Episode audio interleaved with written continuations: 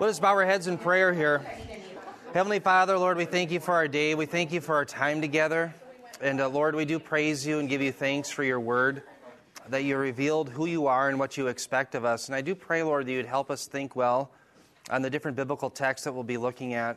Lord, we don't want to make mistakes, and we want to have a worldview that comes from your scripture, not from our own ideas. And so I do pray, Lord, you would help us to be good interpreters, that you would help us to establish the worldview that you have in Scripture so that we may know your word and may know your Son better. And we pray this in Jesus' name. Amen. Well, I'm going to do a little bit of review of, of where we were last time. And I want you to recall that we're doing some background to Revelation chapter 9, which is the fifth trumpet. And recall at the fifth trumpet, what do we have? Well, we have these release of demons. They're locusts, but we proved that there really are demons that are coming out of the abyss because there's an angel that is over them they come not from a field like normal locusts do, but they come from the abyss, which is the holding tank of where these demons are. And we're going to be examining biblical passages that suggest that these demons who fell, in fact, were held in a temporary holding tank until the final judgment. Now, if you recall, there was three things that I wanted to talk about regarding the worldview that we should have concerning the release of these demons and how Satan uses these demons.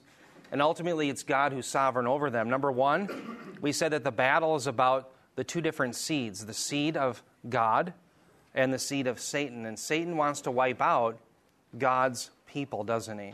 So that's one of the battles that's at hand with this paradigm. Second, I said that it's about the battle to rule over the earth. And remember, Jesus said, He said, uh, pray in this way he said, Our Father who is in heaven, hallowed be your name. Your kingdom come, your will be done on earth as it is in heaven. So his rule will come to earth, we know that. But it's also a battle for whose name will be glorified. Satan and humanity that follows after him want to make a name for themselves. Where did we hear that? At the Tower of Babel. We're going to see the same thing in Daniel's 70th week as Babylon is rebuilt. Mankind is going to try to build a name for themselves. But we know that God is going to tear that down, and Jesus Christ will have the name that is above every name. So that's what this battle is about. Now, recall, I told you that we had different players. The player, of course, most importantly in this big drama is Yahweh, the one true God who's always existed. There was never a time that he did not exist. And he created all things, as it says in Colossians 1.16, remember, visible and invisible. And so we talked about the heavenly realm, and also the earthly realm. In the heavenly realm, Yahweh had vice regents. They're not co regents, they're vice regents. And the vice regents he had were the divine council. These are angelic beings. A percentage of these angels, oh, I'm sorry, on the earthly realm we had mankind. It's supposed to be God's representative. That's us, right? But regarding the divine council, you have two different groups the obedient ones, which I would just say are angels, and the disobedient ones, for our sake, we'll just call them demons. Now, we know that these disobedient angels, at some point, according to Genesis 6, did a boundary crossing. Notice what I mean by the boundary crossing. Notice that blue line. We have our blue line here. Think of that as a boundary. We had the disobedient demons cross a boundary, they went from one realm to another. And you're going to see that explicitly stated in Jude 5 through 7 that they left their proper abode and went from one domain, their proper domain, to a different domain, that is the earthly domain, and they caused big trouble on the earth, didn't they? In fact, Israel was commanded to wipe them out. So these are the players that we're talking about. And what we're going to say is that these disobedient demons who went into the daughters of men, they end up being locked away in the abyss. And that's where they're released then in Revelation 9.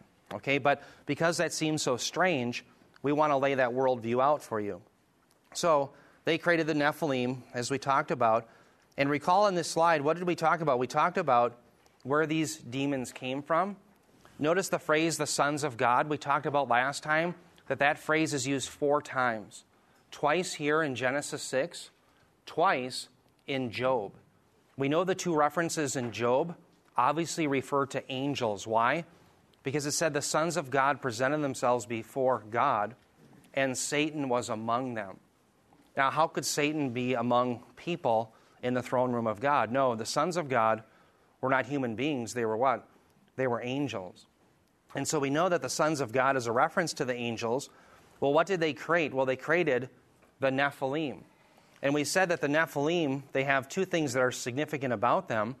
Remember, this is the Nephilim are created by these angels impregnating women.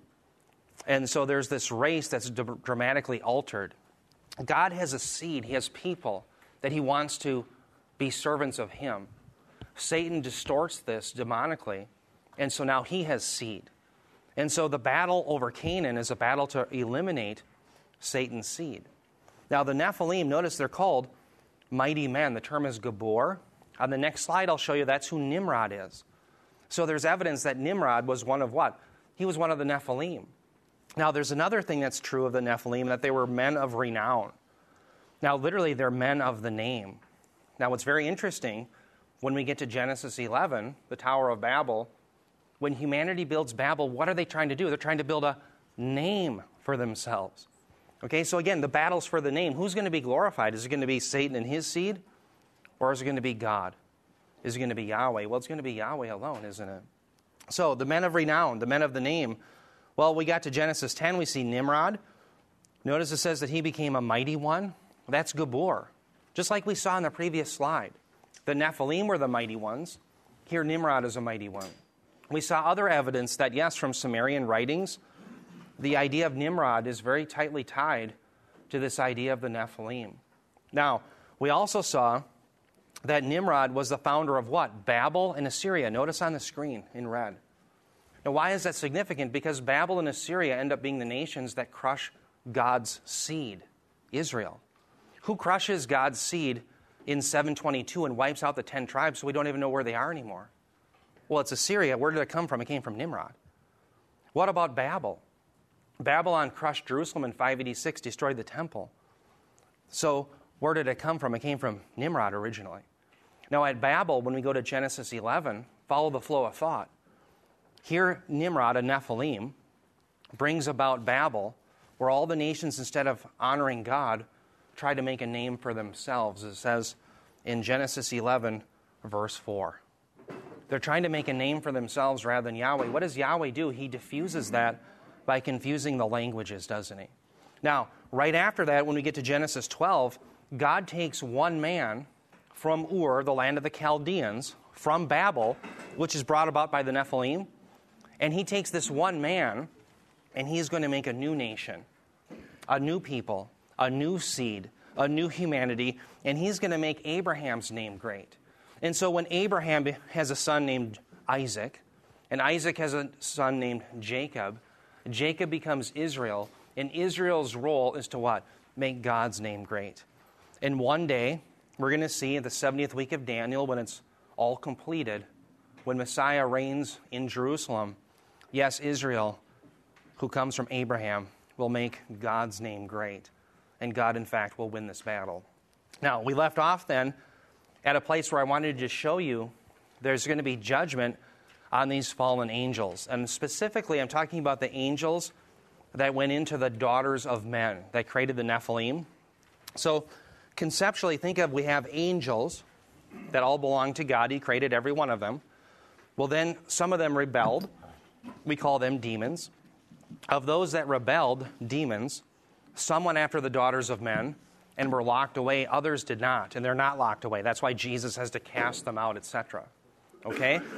We're talking about now those who are locked away in the abyss. And we see evidence of that here in Jude. Now, before I read to you Jude, turn your Bibles very quickly to Matthew 25 41, because I want you to see that the eternal judgment is something that incorporates the angels. So says Jesus himself. Again, Matthew 25, verse 41.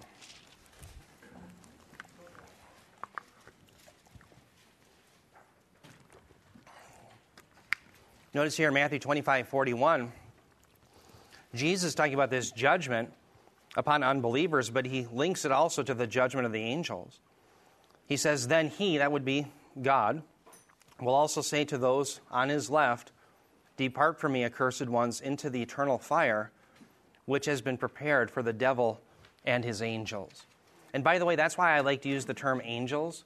Some of Heiser's writings, he doesn't like to use the term. I do because it's what the biblical authors use. Okay, so if anyone's reading Heiser's book, that's one thing where I probably differ with him on. I like to use the term angels because the biblical authors did. Okay? So the devil and the angels, his angels specifically that fell, are going to go to eternal destruction. Okay, now, what I'm going to show you in Jude 5 through 7 on the screen is a judgment that's in two parts. One is these demonic beings are going to be in confinement, and the, they're going to be released in Revelation 9.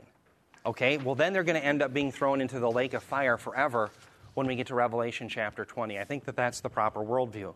But with that, we're going to turn our Bibles to Jude. And as we turn to Jude, I want to talk a little bit about why Jude wrote what he wrote. The big issue that Jude was dealing with, I think, was twofold. He was dealing with false teachers who denied that Jesus Christ was coming. I think it's very identical to what 2 Peter is addressing. 2 Peter, I think, obviously takes after Jude because there's such similarities. Now, the issue is because Jesus is not coming, you can live any way you want. And so you had false teachers that were really antinomian, meaning they were against the law. And they were teaching that you can live any way you want, you can have sexual immorality, live a licentious lifestyle, and they did so.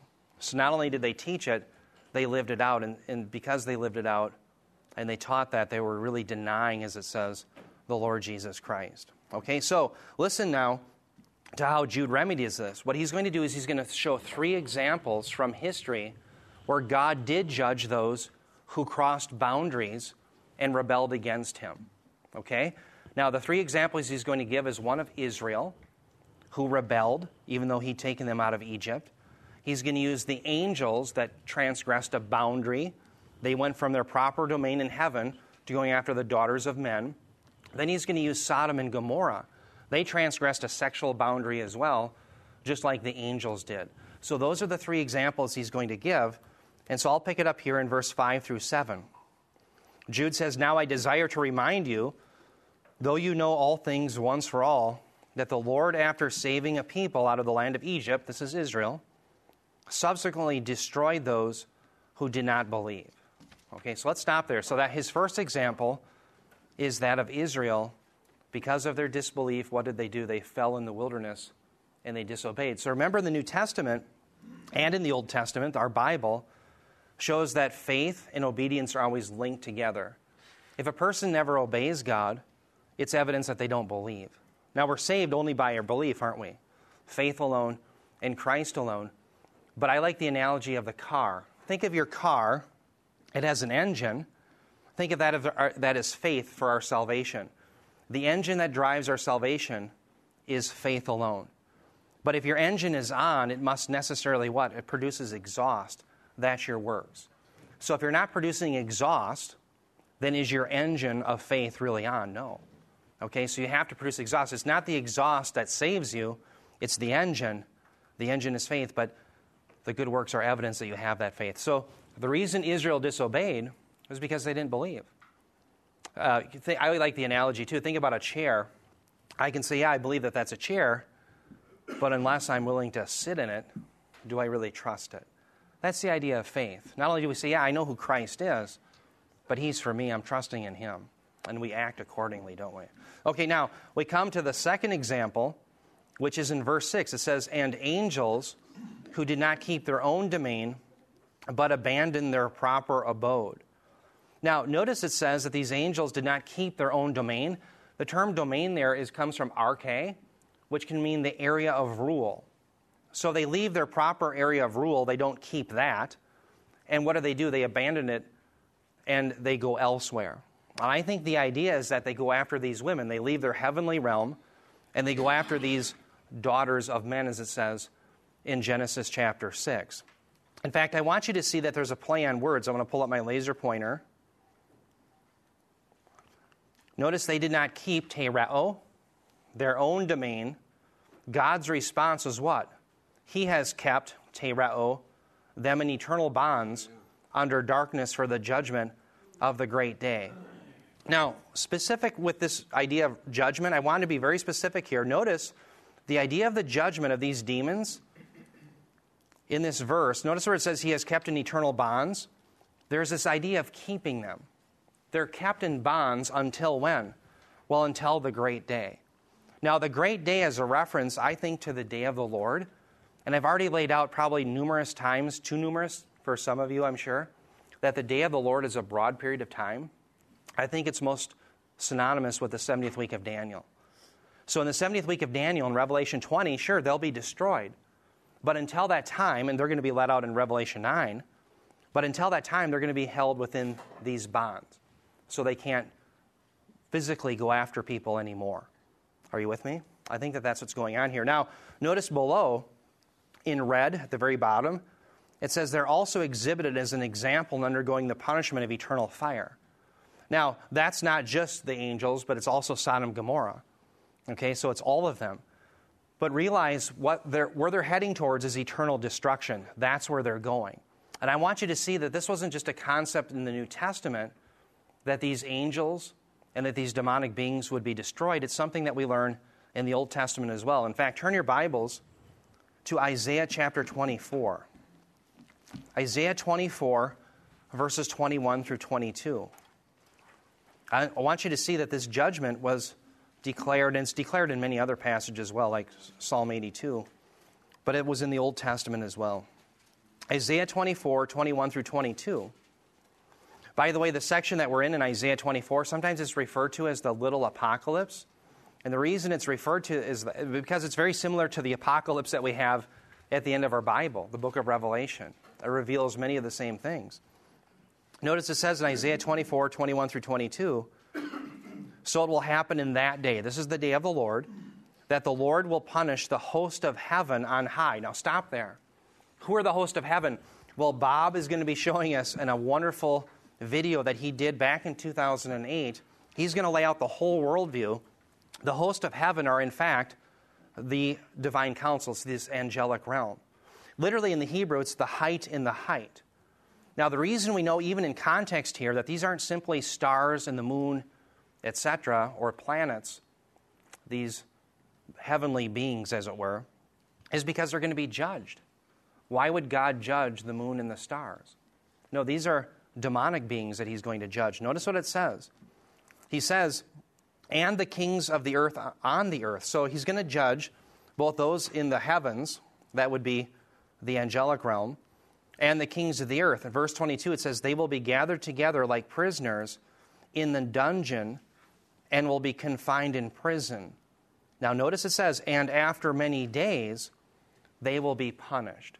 So, notice there's a confinement for a period followed by the judgment. Okay? Well, that's exactly what Jude 6 is talking about. So, if in fact Isaiah 24 is talking about the angelic realm being judged, specifically, I would say demons, well, then I think it's fair to say that Jude 6 here is as well. Okay, I think that that's fair. Now, notice here, there's a connection between the angels and Sodom and Gomorrah. It says that he has kept them in eternal bonds under darkness for the judgment of the great day. Notice in red. And then it says in verse 7 just as Sodom and Gomorrah and the cities around them. Does everyone see the just as? Okay, in Greek it's hos. Okay, and there's two reasons why Jude uses it. First of all, he wants to show another example. Remember, he's using three examples to these false teachers who are living licentious lifestyles. He's giving them three examples to show them no judgment will come. The Israelites were judged, angels are judged, Sodom and Gomorrah, they were judged. So you will be judged if you rebel and cross boundaries that God has in fact given and ordained through His Word. All right? So the just as does that, but it also links the angels to Sodom and Gomorrah. Now you see a direct link grammatically between the angels and Sodom and Gomorrah. It says, just as Sodom and Gomorrah and the cities around them, since they in the same way as these indulged in gross immorality. Now notice this phrase, in the same way as these. Okay, so what I want to point out here, I'm going to get my pointer up. Notice the these. We have a demonstrative pronoun. It's masculine plural. That's linking back to our masculine plural, angels. Does everyone see that? So, Here's what I want you to see. Get rid of my laser pointer. Well, I'll keep it actually. I had so much trouble with this laser pointer. Wish I would, ne- would have never have had it. Here's one way we can read this, just to make it clear. You could literally read it this way. You could say, just as Sodom and Gomorrah and the cities around them indulged, notice we go to indulged in gross immorality in the same way as these. Does that make it more clear? Grammatically, it's the same thing. Does everyone see that? So the these is linking back to the angels. So the angels are committing the same crime as those in Sodom and Gomorrah. Does everyone see that? Okay? Now, the term for same is homois. Oh, I'm sorry, it's homois. Homois. The idea is that's where we get the term for homosexuality, the same idea. Right? Why? Because, don't get me wrong, this isn't a connection just because of that term to homosexuality. What I'm saying is it's the idea of the same, it's identical.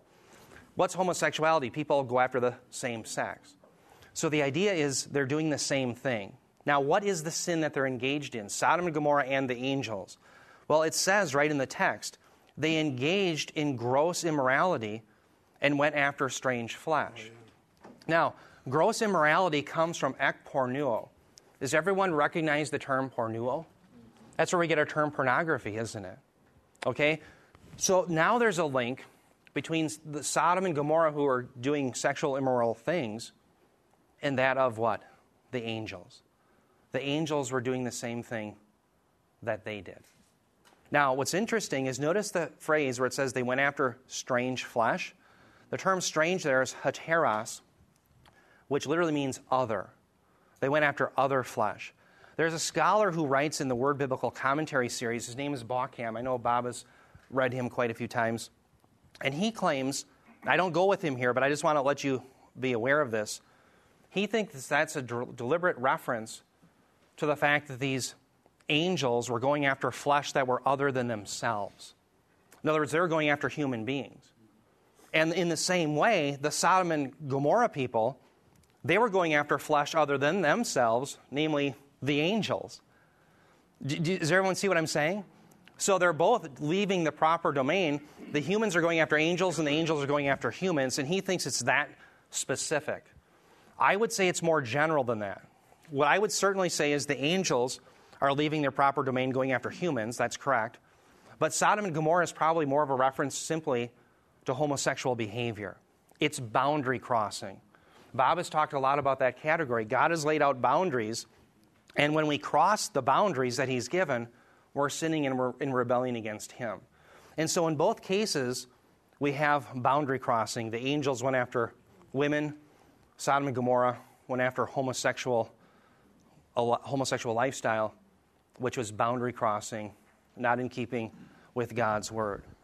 Yeah, Bob. If you look at the definition of sin, yeah. the Greek word hamartia, yes, it means missing the mark. Okay, and we could think of a bullseye or a exactly. target. Okay, to miss a mark implies that the mark has boundaries. Exactly. Okay, if there's no boundaries, you can't miss. Right. Exactly. Very if good. somebody says, uh, "Here's my gun," just shoot it anywhere you want to see that it actually fires.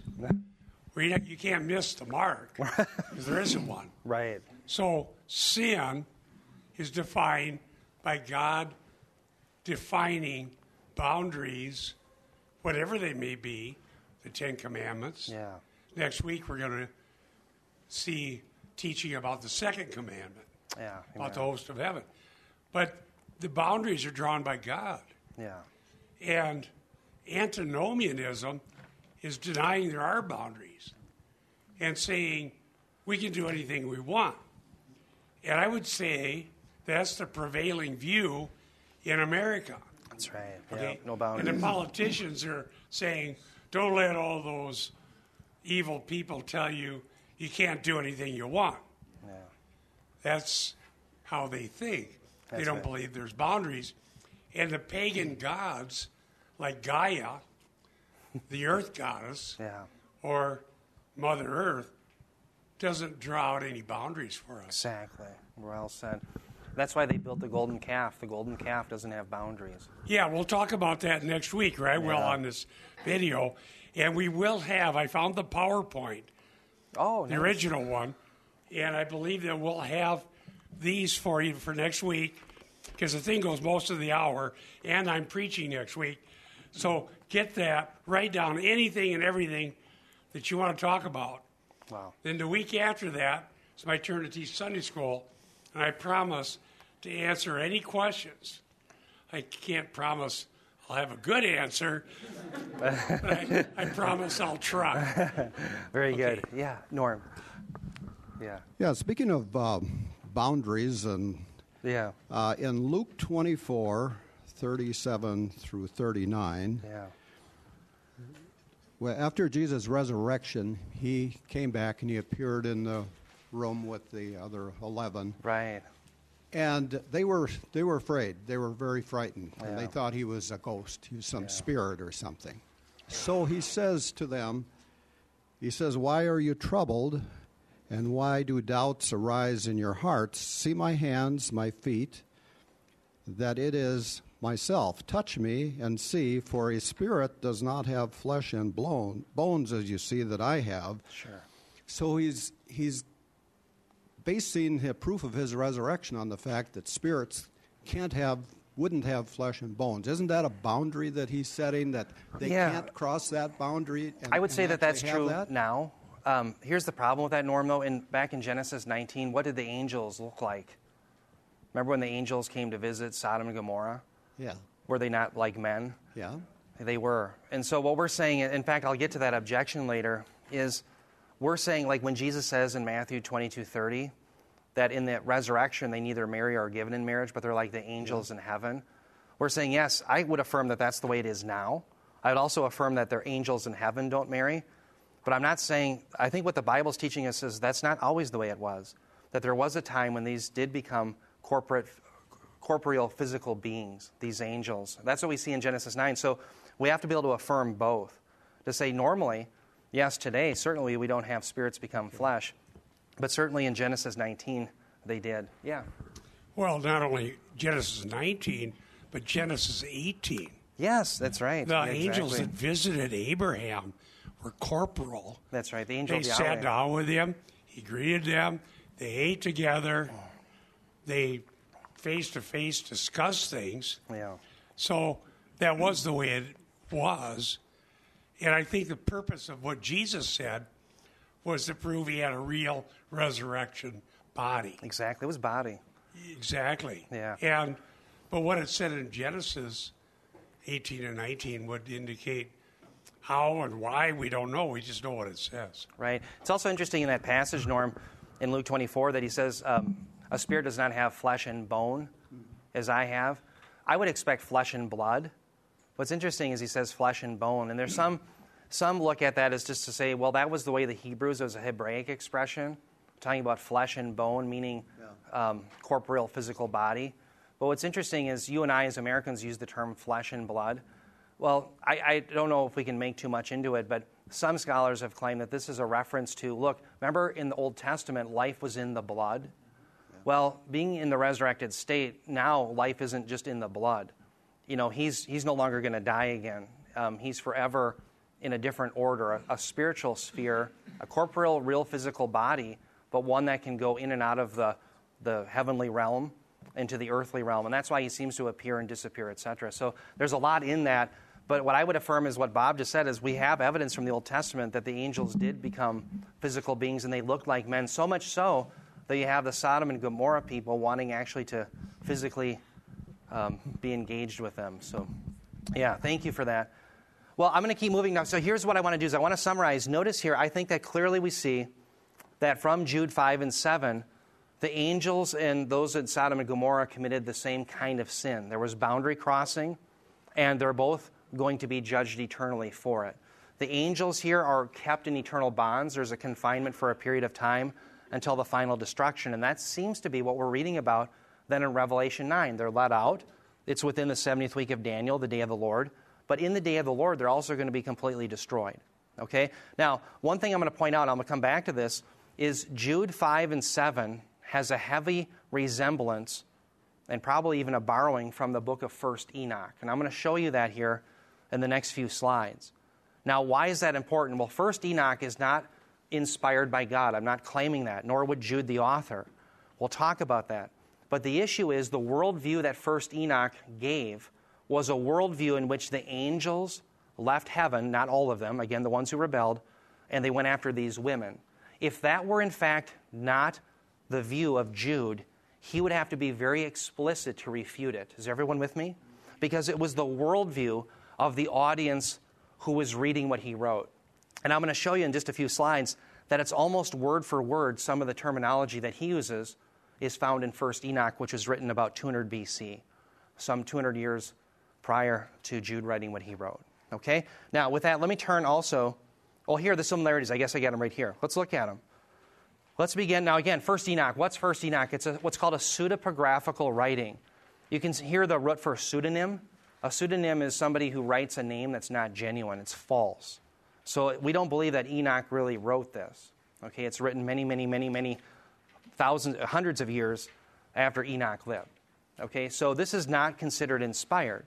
And I'll deal with that. Why are we seeing citations of it? Well, we'll, we'll talk about it. But let me show you some evidence that there's clearly a reliance upon 1st Enoch with Jude. Notice here in 1st Enoch 12, 4 through 5a, this is the worldview that the Jews had. It says, Declare to the watchers of the heaven who have left the high heaven, the holy eternal place, and have defiled themselves with women, and have done as the children of earth do, and have taken unto themselves wives.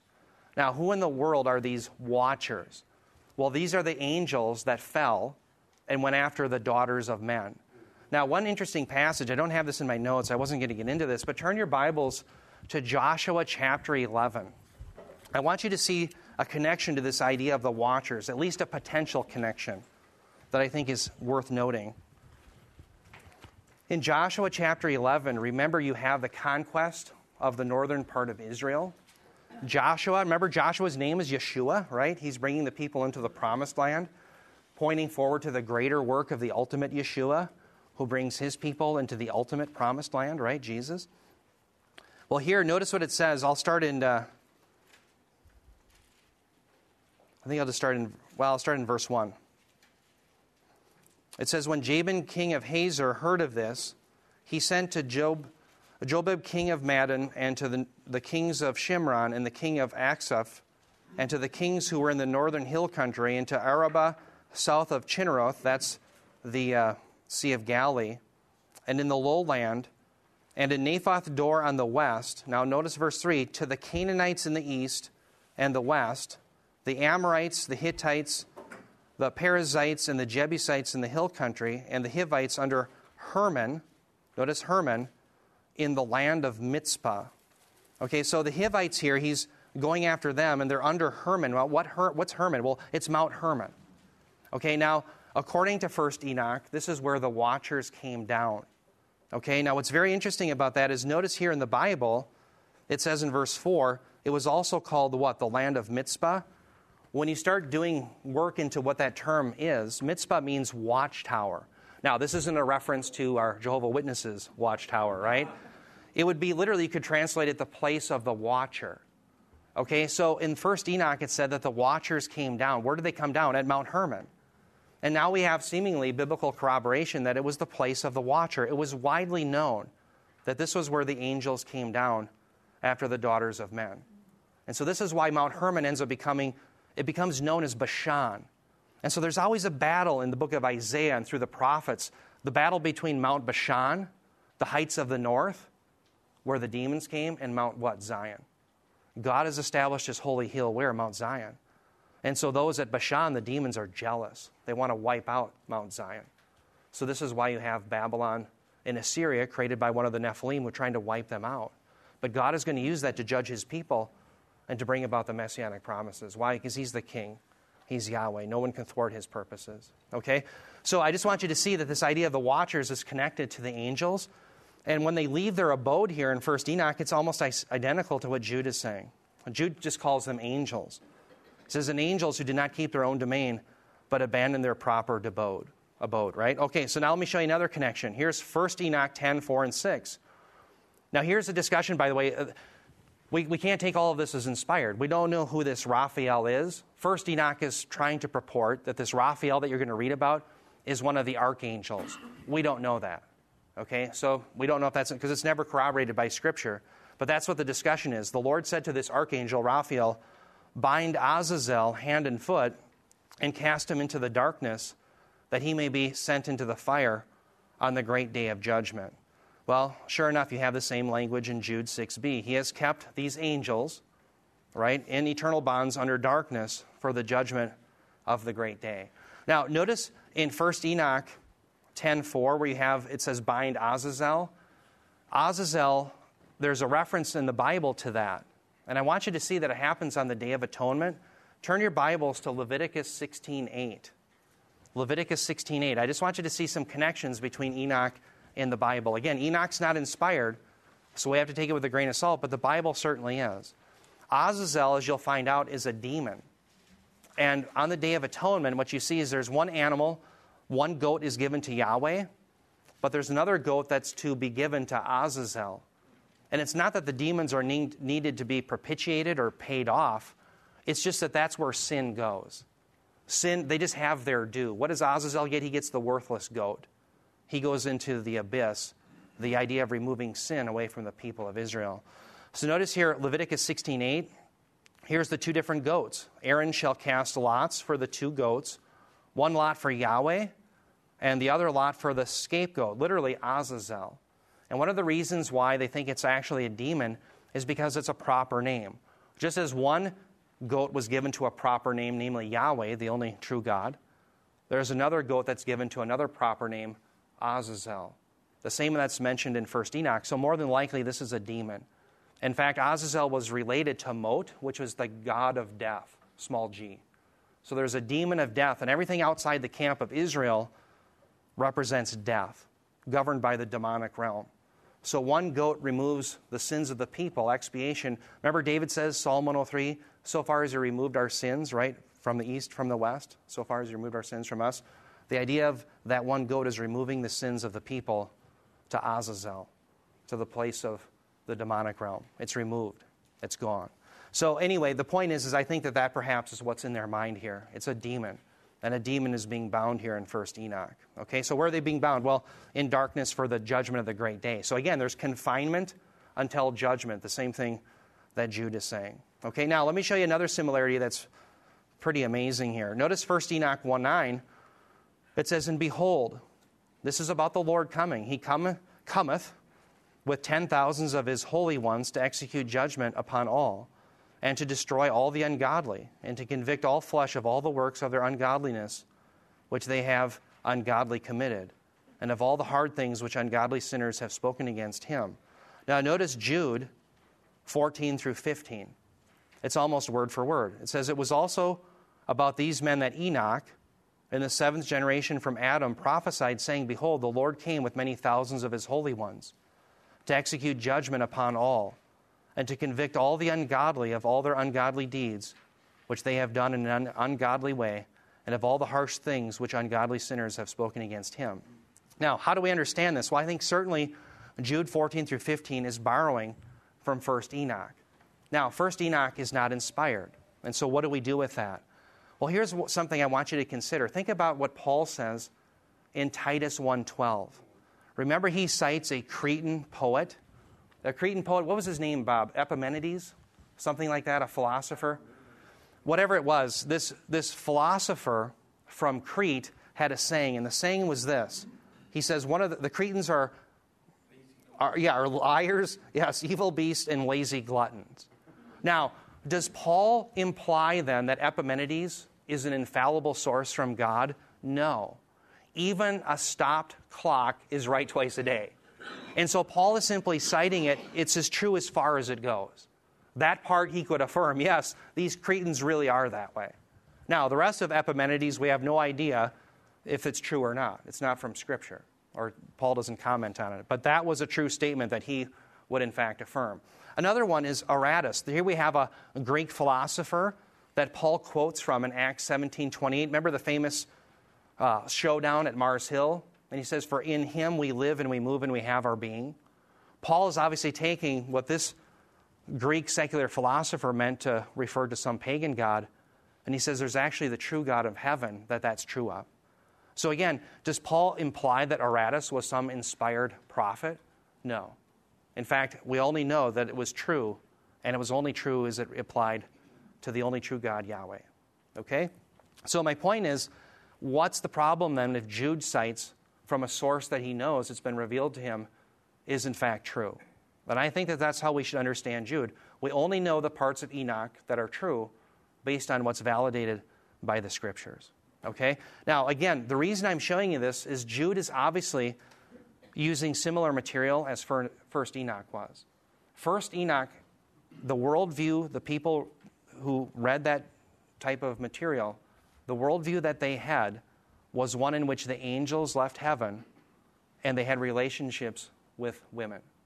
That's the worldview that they had. And so if Jude didn't have that same worldview, if that worldview was incorrect, he would have to, to refute it and to give us a correction in Jude 5 through 7. But instead, he doubles down. Is everyone with me? So, this is the worldview of the biblical authors.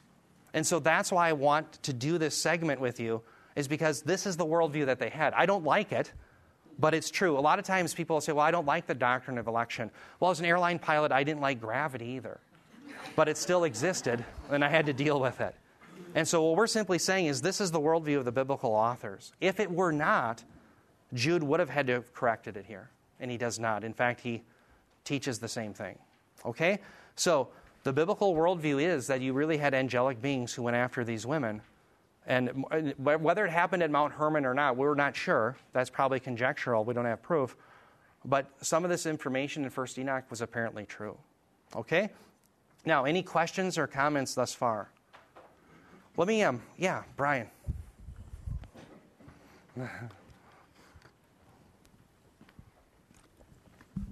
oh boy. All right. Well, I'm probably being very foolish, but I'm going to put all my cards on the table. Okay. Um, so, where do I begin? Um,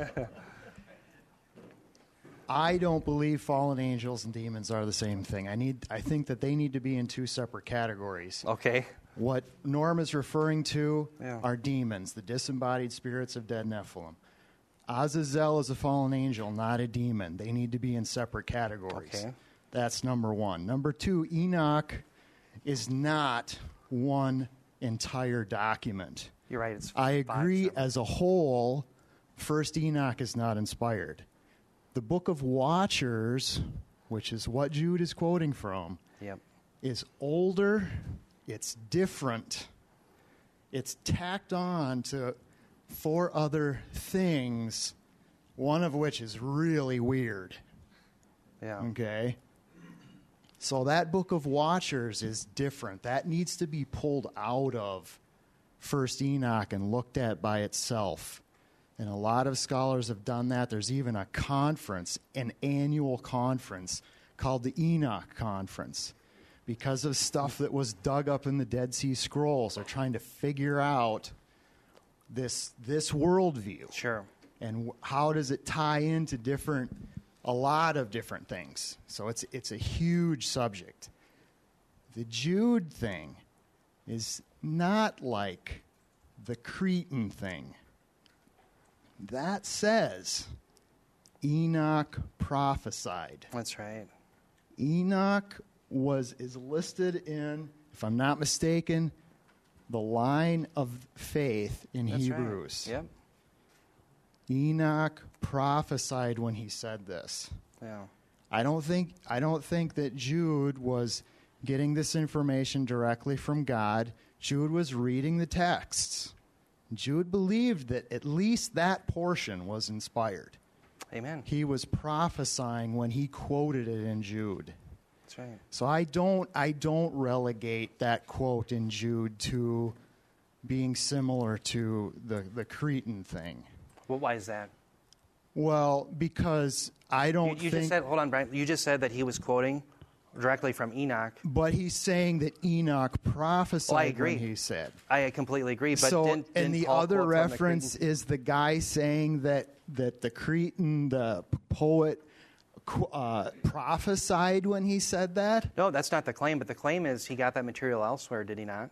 Well, I understand the similarities, but I put this on a higher. There's more uh, spiritual veracity to it. So when we have this right here, let's just look at this screen. We know that First Enoch, the Book of the Watchers, if you pointed out, was probably written around 300 BC to 200 BC. That's the consensus among scholarship today. right, and some think it was even older. And so now we almost have word for word Jude 14 through 15 in First Enoch, and you just admitted that yes, he's borrowing from First Enoch. And I'm simply saying Paul also borrows from other sources. He borrows from the Cretan philosopher, he borrows from Aratus. And what I'm simply saying is all I know is Jude is inspired. I don't know if First Enoch is or the Book of the Watchers or the other sources. But what I can affirm is that by the inspiration of the Holy Spirit, Jude is saying this was true. Amen. Yeah. Amen. And he's doing Yeah. that by calling it out and saying, Enoch prophesied when Yeah, he amen. said You know what? I have a. Can I Yeah. comment on that? Um, there's another incident to that. In somebody will help me. Have to help me find it. You know, when you get older, your Rolodex flips more slowly. Um, wasn't there a passage where it said the high priest prophesied? In other words, he said Better it's than he knew. expedient that one man die rather than the nation. Exactly. Uh, is that in John? It, it is, and uh, yeah, it's better than he knew. He was speaking about the high and priest so Ananias. the high priest is said to have prophesied, yeah, and he was correct, but he didn't know that's what he was doing. yeah. I don't know if that's analogous to what you're saying. Yeah, and that isn't even it isn't even my main point. I think I think another another deal that we should probably really look at is these categories of fallen angels and demons or spirits because there really is a difference between those two things. Okay.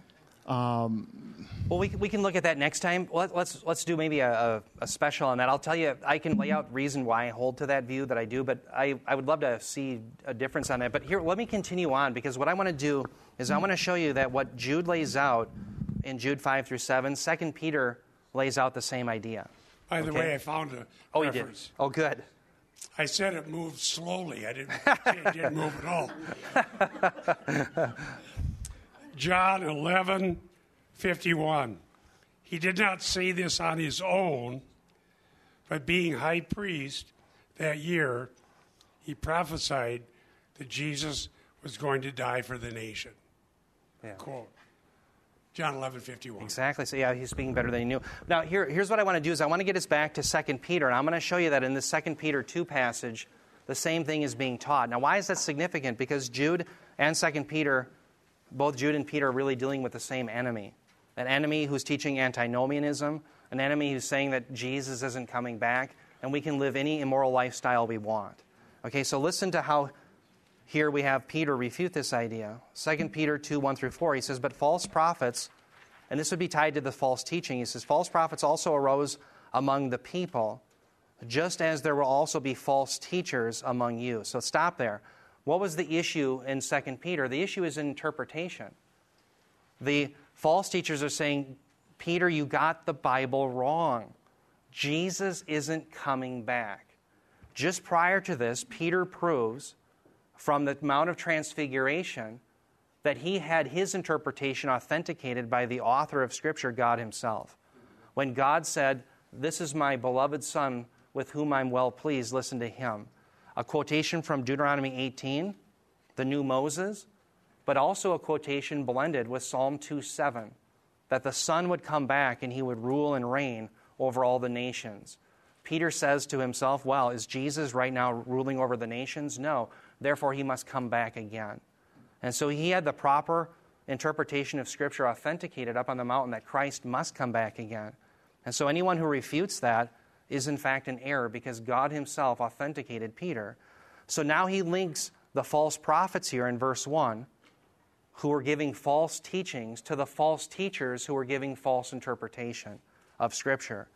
So he says there'll be false teachers among you who will secretly introduce destructive heresies, even denying the master who bought them, bringing swift destruction upon themselves. Verse 2 Many will follow their sensuality, and because of them, the way of the truth will be maligned. And in their greed, they will exploit you with false words, and their judgment from long ago is not idle, and their destruction is not asleep. For if God did not spare, the, spare angels when they sinned, but cast them into hell and committed them to pits of darkness reserved for judgment, how much more will he go on to destroy you? That's the idea, right? The ungodly teachers. Now, notice here in this text, where does Peter say that these demonic beings, these angels, are going to go? Well, they're going to go to hell. Okay, now hell here is Tartarus. And what's very interesting about that, Tartarus is very unusual it's a Greek concept, and it comes from Greek literature. In fact, Michael Heiser does a good job at summarizing the data in the research of this word. He says Tartarus, quote, in classical Greek literature was used for the destination of the divine titans, a term that is also used of their semi divine offspring, unquote. So the point is, in the Greek culture, they also had the gods come down and create a god man hybrid. Right now, this is not inspired, but the idea is these titans are very similar to what we have as far as the Nephilim. Okay, where are they locked away? Well, they're locked away in where? Tartarus. Okay, so what Heiser is saying is Peter's borrowing from a concept that the Hellenistic Greeks would have understood very well. Where are these locked away? Well, Tartarus, the same place that those who created the Titans were locked away. That's the idea. Now, the other thing I want to point out here is notice the connection in the text here with sensuality. Oh, I'm sorry, I've got pits of darkness first. Pits of darkness, by the way, the reason I show you that is that's a link to Revelation 9. Revelation 9, where are the demons locked away? They're locked away in the abyss, the pit of darkness, it says. Okay? Well, that's exactly what Peter's teaching us. So when they're let out, they're let out to have tangible contact once again with hu- humanity, but it's only those who dwell upon the earth. But I also want you to see this connection to sensuality.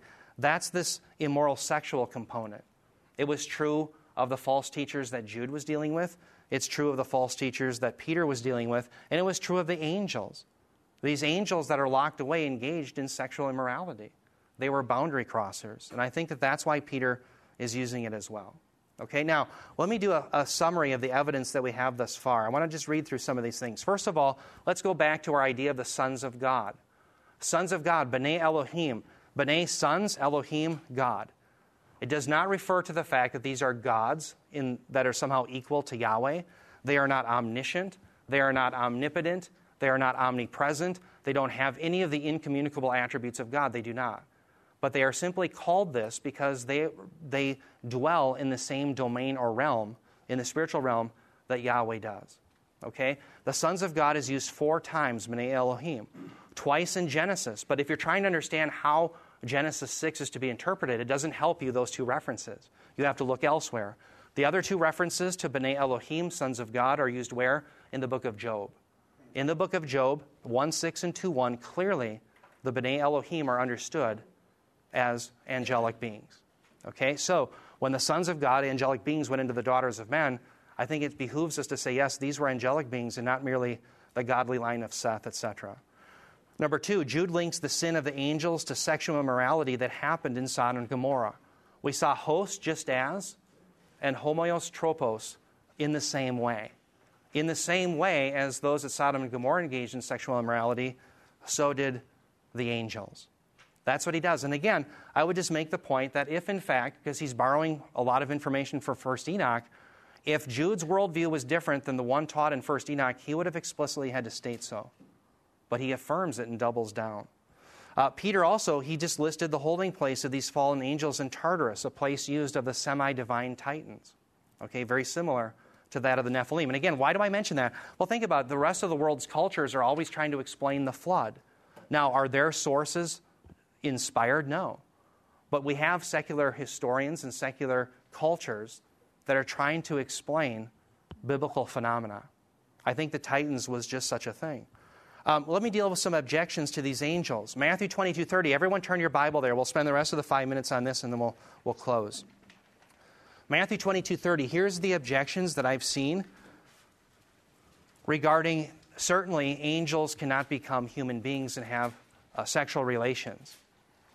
Uh, Ma- Matthew 22 30, this is where it comes from. Remember, Jesus here is arguing about those who deny the resurrection. They give that goofy Levirate marriage example, the, the seven different brothers. Well, he counters that. Matthew 22 30, he says, For in the resurrection they neither marry nor are given in marriage, but are like the angels in heaven. Okay, so let's stop there. What people do with that text is to say, look, you can't have in Genesis 6 angels having sexual relations with women. You can't have that type of physical contact. And what they'll do is they say, look, they are like the angels in heaven. They don't, they're not given away in marriage. My first reply to that is notice the are like, present tense. It's a present verb of eimi. The fact that there is no sexual contact now between angels and human beings doesn't mean it never did happen. Is everyone with me? Just because it's not happening now doesn't mean it never did happen. Second, notice it says that it's the angels in heaven. Well, the angels who committed this sin and who, in fact, had relations with women aren't in heaven. Where are they? Well, they're in the abyss. So, can Jesus distinguish between two different groups of angels or of his divine council? Well, certainly he can.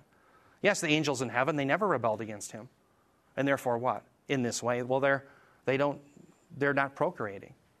Okay, so again, I don't see it, at the objection having any merit. Number three, the text does not say that the angels can't have physical relations, it says that they don't.